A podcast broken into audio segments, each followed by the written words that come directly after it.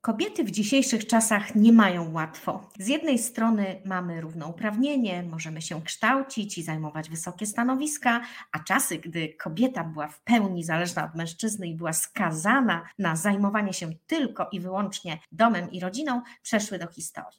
Z jednej strony emancypacja otworzyła dla nas, kobiet, ogrom możliwości, możemy dzisiaj być niezależne i realizować się zgodnie z naszymi marzeniami, jednak z drugiej strony spadł na nasze barki dodatkowy ciężar stresu, ponieważ dotychczasowe obowiązki domowe i rodzinne musimy teraz jeszcze łączyć z karierą i obowiązkami zawodowymi. Jesteśmy więc o wiele bardziej przytłoczone, zabiegane i zestresowane niż nasze przodkinie. A to odbija się z biegiem czasu na naszym zdrowiu, ponieważ stres jest tak naprawdę praprzyczyną wszystkich nieszczęść zdrowotnych, jakie nas dotykają. Dobra wiadomość jest taka, że każda z nas posiada wbudowany w swój system taki specjalny i niezawodny przycisk resetowania stresu. Co to takiego? Jest to nerw błędny, o którym dzisiaj właśnie będę mówić. Podam też kilka praktycznych sposobów na to, jak ten przycisk uruchomić. Przycisk resetowania stresu. Zapraszam do odcinka.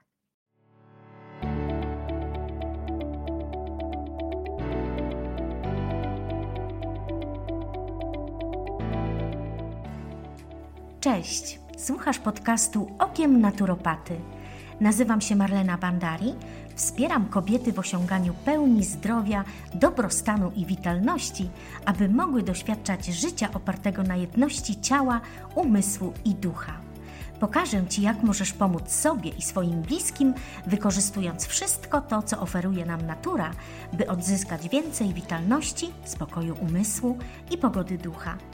Jeśli poszukujesz inspiracji, porad i motywacji, aby podróż do pełni dobrostanu oddać w ręce natury, zapraszam do podcastu Okiem Naturopaty.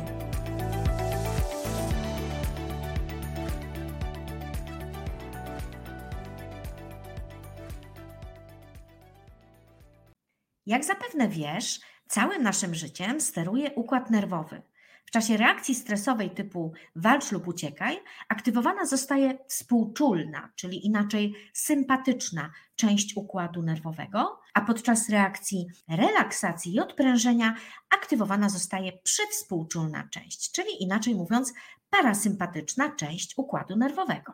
Aktywacja przywspółczulnego układu nerwowego zmniejsza współczulny układ nerwowy, czyli reakcję walki lub ucieczki, reakcję stresową. Nerwem, który jest za to odpowiedzialny, jest nerw błędny. Jest to nasz najdłuższy nerw czaszkowy, który jako jedyny wśród nich wychodzi poza głowę i szyję. Nerw błędny zaczyna się w czaszce i kończy się na jelitach, a po drodze unerwia wszystkie nasze narządy wewnętrzne.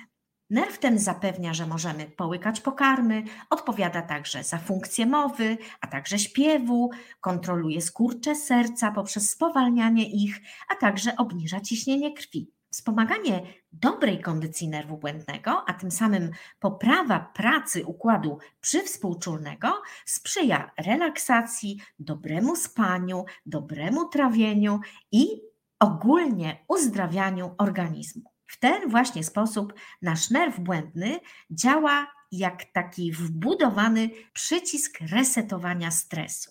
Dzieje się tak również dlatego, że nerw ten zwiększa poziom oksytocyny i drugiego takiego uspokajającego, hamującego neuroprzekaźnika acetylocholiny.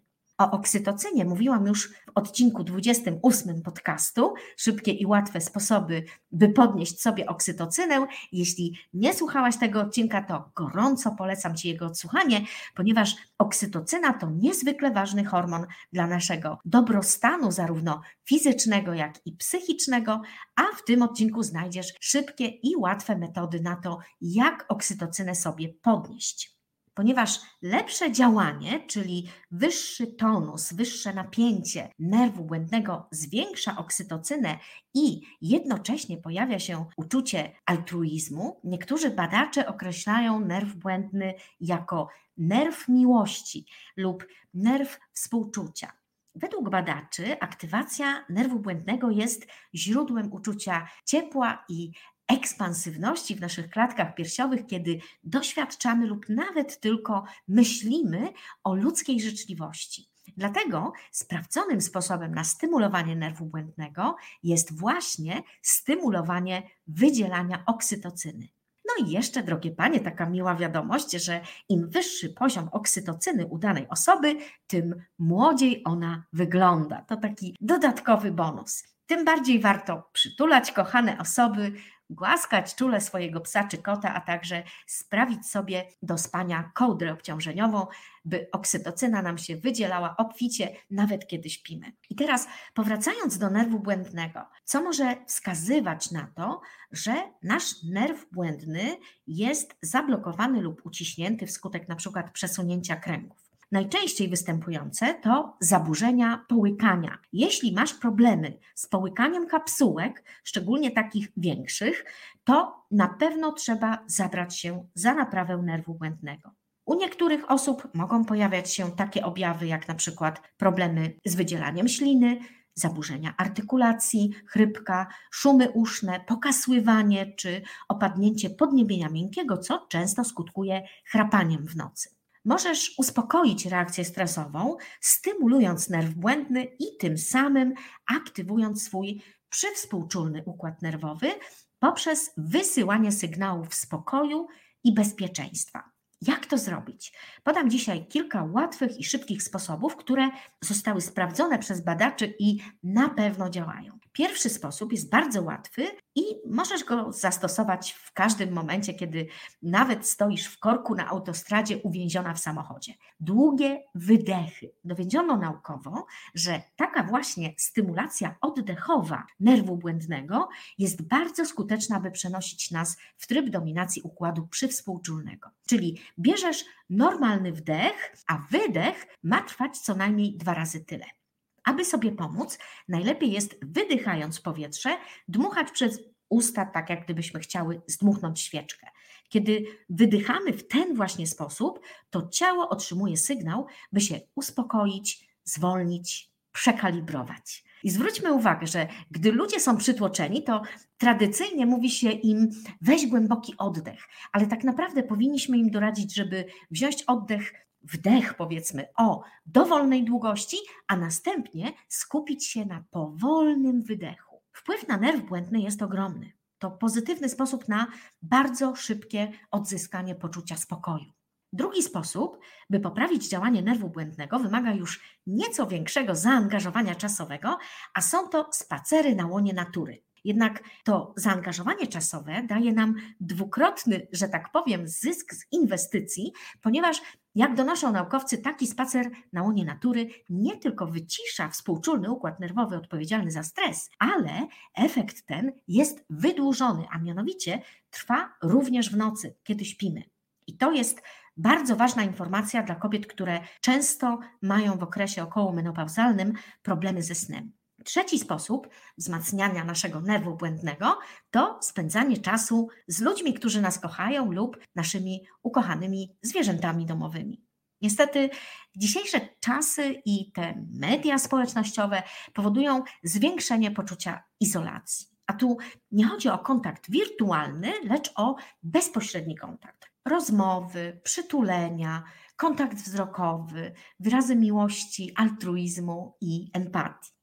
I to wszystko sprzyja uwalnianiu oksytocyny, angażuje nerw błędny i poprawia też zmienność rytmu zatokowego serca, który jest wyznacznikiem dobrej kondycji naszego nerwu błędnego. Na nasz nerw błędny ma wpływ także to, co my jemy i co pijemy. Pozytywnie wpływają pokarmy będące źródłem kwasów omega-3, magnezu, a także dobrych bakterii jelitowych, czyli kiszonki. I to właśnie te dobre bakterie jelitowe produkują dla nas bardzo ważny neuroprzekaźnik hamujący o nazwie GABA, czyli kwas gamma-aminomasłowy, a ten z kolei aktywuje nasz nerw błędny.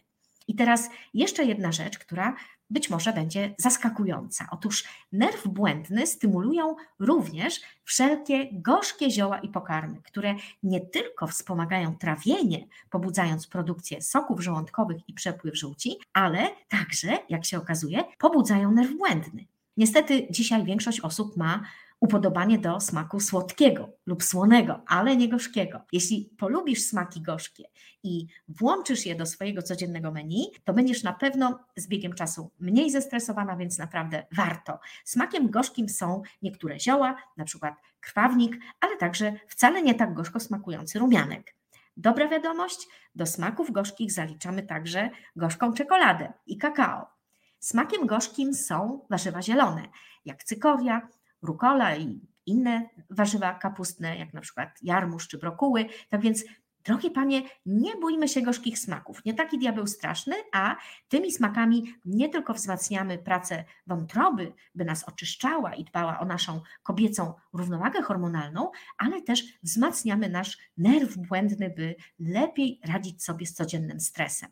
Kolejna metoda, by wzmocnić nerw błędny, to stymulacja zimnem. I nie trzeba od razu morsować w lodowatej przerębli. Wystarczy, że powiedzmy zaczniesz poranną toaletę od spłukania twarzy chłodną wodą, zakończysz swój codzienny prysznic strumieniem chłodniejszej wody, wyjdziesz do ogródka pochodzić po trawie chłodnej i mokrej od porannej rosy, albo przygotujesz dwie miski z wodą ciepłą i chłodną, by urządzić swoim stopom naprzemienną kąpiel.